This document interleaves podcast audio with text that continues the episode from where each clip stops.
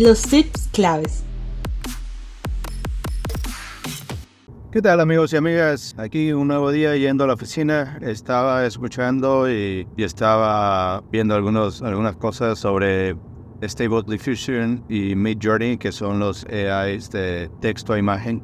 Obviamente, durante la presentación que tuvimos de Google, también nos dijeron que algo que están por lanzar, que ya lo están haciendo en el beta testing que están corriendo ahorita, que es el multimodelo. Entonces, por ejemplo, ahorita nosotros cuando nos comunicamos con el A I, estamos comunicando solamente por texto, ¿correcto? Entonces, el A I puede crear texto, puede crear imágenes, puede crear audio en algunas instancias y próximamente video, pero obviamente todavía no está ahí, todavía se están probando diferentes cosas. He visto algunas cosas que, que están recién ni en pañales, recién están en, en embrión. Una de las cosas que me sorprendió bastante fue el multimodal A I modelo que tiene Google, que es similar a lo que ellos están haciendo en el search engine. El motor de búsqueda, tú puedes buscar por texto o puedes subir una imagen y buscar imágenes similares. Buscas imágenes, subes una imagen, busca imágenes, pones texto, pero prevalentemente va a ser texto siempre la manera de comunicarse. El nuevo modelo está buscando que si subo una imagen y le hago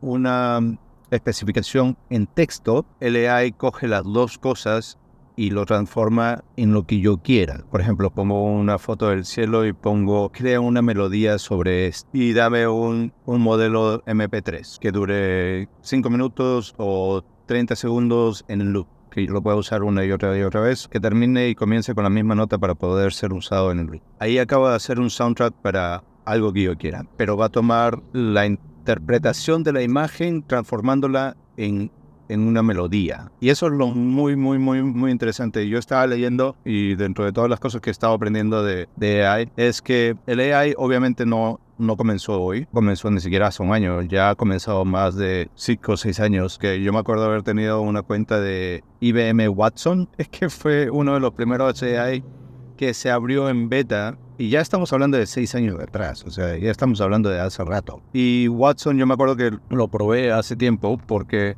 porque tenía una, era una herramienta que podía crear una animación de video en caricatura, pero que permita crear el audio y la caricatura, y el A I hacía que el movimiento de la boca se coordine con las palabras que estaba diciendo. Entonces, eso es lo que hacía el A I, y era muy específico. Entonces, imagínense, eso ya existe hace tiempo. Pero, obviamente, ahora que el A I está más al frente del público y, y todo el mundo tiene mucho más interés, he estado estudiándolo muchísimo más. Y una de las cosas que se dice es que lo que cambió ChatGPT es que todos los A Is tenían diferentes modelos, entonces, como lo entiendo yo, tenían diferentes modelos, entonces lo que hizo ChatGPT es que utilizó un modelo de lenguaje. Entonces, entrenó su modelo de lenguaje. Ellos tienen unos clusters chiquititos que si yo le hago una pregunta, él va a comenzar a responder en base a todo el conocimiento que tiene y va a predecir la próxima palabra, la próxima palabra y la próxima palabra. Entonces, por ejemplo, si yo le digo cuántos pies o cuántas patas tiene un gato, por todo lo que conoce el, de los gatos, va a decir gatos, ¿no? Comienza respondiendo la palabra, uh, respondiendo la, la oración. Los gatos tienen, ¿no? Porque está respondiendo a mi oración, tiene, y la probabilidad que diga cuatro patas es cien por ciento. Porque todo el contenido que tiene en la internet apunta a eso. Sabe todo lo que ha sido entrenado. Y claro, y esto puede ser una charla de horas. Ese es el pequeño, el, el pequeño ejemplo, ¿no? Entonces, lo que hizo fue que todas las ramas de A I, todas las personas que estaban estudiando A I y hasta, hasta para genética, ¿no? Para genética humana, cojan ese mismo modelo y lo apliquen a eso. Entonces, cuando no había un solo modelo que unificara todas estas ciencias, todas estas prácticas de inteligencia artificial estaban dispersas. Y cada avance era entre mes a mes, año a año, un cinco por ciento de avance por aquí.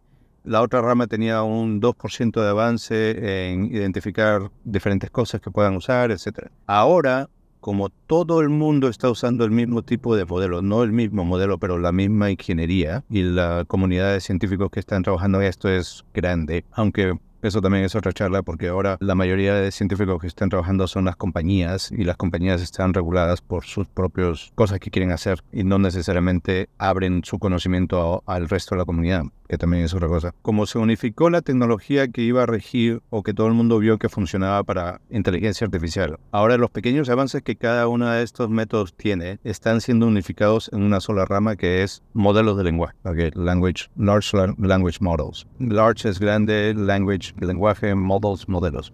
L L Ms. Y ChatGPT es un, L, un L L M. BART es otro, y así todas las compañías están sacando. Entonces, lo que la gente antes se tomaba o aprendían un poquito, ahora lo, lo aplican a esto, ven lo que el resto están haciendo. Si saben algo de estadísticas, el crecimiento bastón es algo como que, sí, tiene un uno por ciento, dos por ciento de fun, mil por ciento de avance, ¿no? O sea, ¿por qué? Porque no es mil por ciento una sola persona, o cien por ciento, doscientos por ciento una persona, sino que todas las ramas se han unificado y todas están creciendo al mismo tiempo porque todas están utilizando el el conocimiento de la otra. Entonces, estaba muy interesado en lo que es la inteligencia artificial en, en creación de imágenes, obviamente porque hay varios productos que quiero sacar. Y otra cosa, que gracias a ChatGPT me, me he vuelto un codificador, un programador. Y sin, sin aludir nada negativo a, a los programadores, pero créame que tienen que subir el nivel de cosas que hacen, porque ahora ya, ya no están, como dijo el de Google, que me encantó, nosotros competimos no contra la inteligencia artificial, sino contra otros profesionales que usan la inteligencia artificial, ¿okay? Entonces, la inteligencia artificial no va, nunca va a reemplazar al humano, más el humano usando inteligencia artificial crece exponencialmente. Y, y esto es algo muy cierto. Si yo, sin inteligencia artificial, tengo una visión, tengo algo que quiero hacer, hablo con otro profesional, ¿no? Por ejemplo, cuando escribía artículos, yo siempre he lidiado con, con escritores. Y le decía, mira, tengo esta serie de, de petición. Esta petición y este es el brief.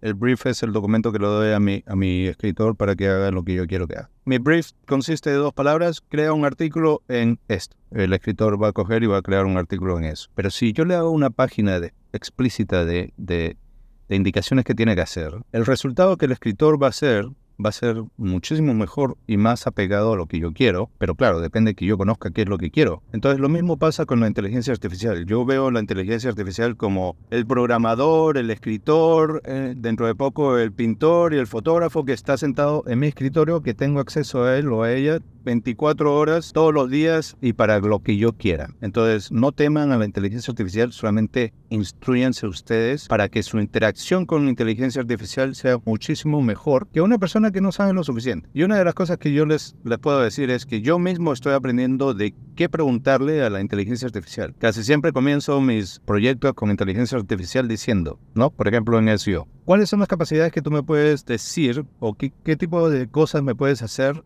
Enuméramelas y explícamelas. Vaya, tengo un profesor que me está enseñando qué es lo que le puedo preguntar. Entonces, yo he enseñado a, a cientos de personas durante este proceso de Arranca Digital, o muy posiblemente ya más de mil y pico. Pero lo que yo siempre les he dicho, la calidad, por cierto no es mío, es de un mentor que yo tenía, me dice la calidad de tus preguntas te darán la calidad de tu respuesta. Y eso es cien por ciento, mil por ciento, un millón de por ciento verídico con inteligencia artificial. Si yo soy el que le pregunta, hazme un artículo sobre esto y le doy una palabra clave y con eso creo que estoy haciendo S E O, eh, pensémoslo dos veces, porque por ejemplo uno de los prompts que yo uso es dame todas las cosas comunes que se hablan sobre este tema, dame diez títulos que puedan ser personalizados y que, y que sean indicativos o que impulsen a la venta, dame diez títulos que impulsen a venta sobre este tema, dime qué temas interesantes hay y lo que sea más, más útil para la persona. Entonces, así comienzo mi research, antes de que ni siquiera comience y le pida que escriba, porque tengo que analizar esa data. Entonces yo digo, ah, ok, estos son los diez títulos, estos son los diez temas, y comienzo. Entonces, yo no le digo, dame un escrito de mil quinientas palabras sobre esto. Hacer eso, de repente lo hice una vez cuando comencé y dije, suena bien, pero no es lo que quiero. Déjame comenzar. Lo que quería comentar era eso, inteligencia artificial está aquí.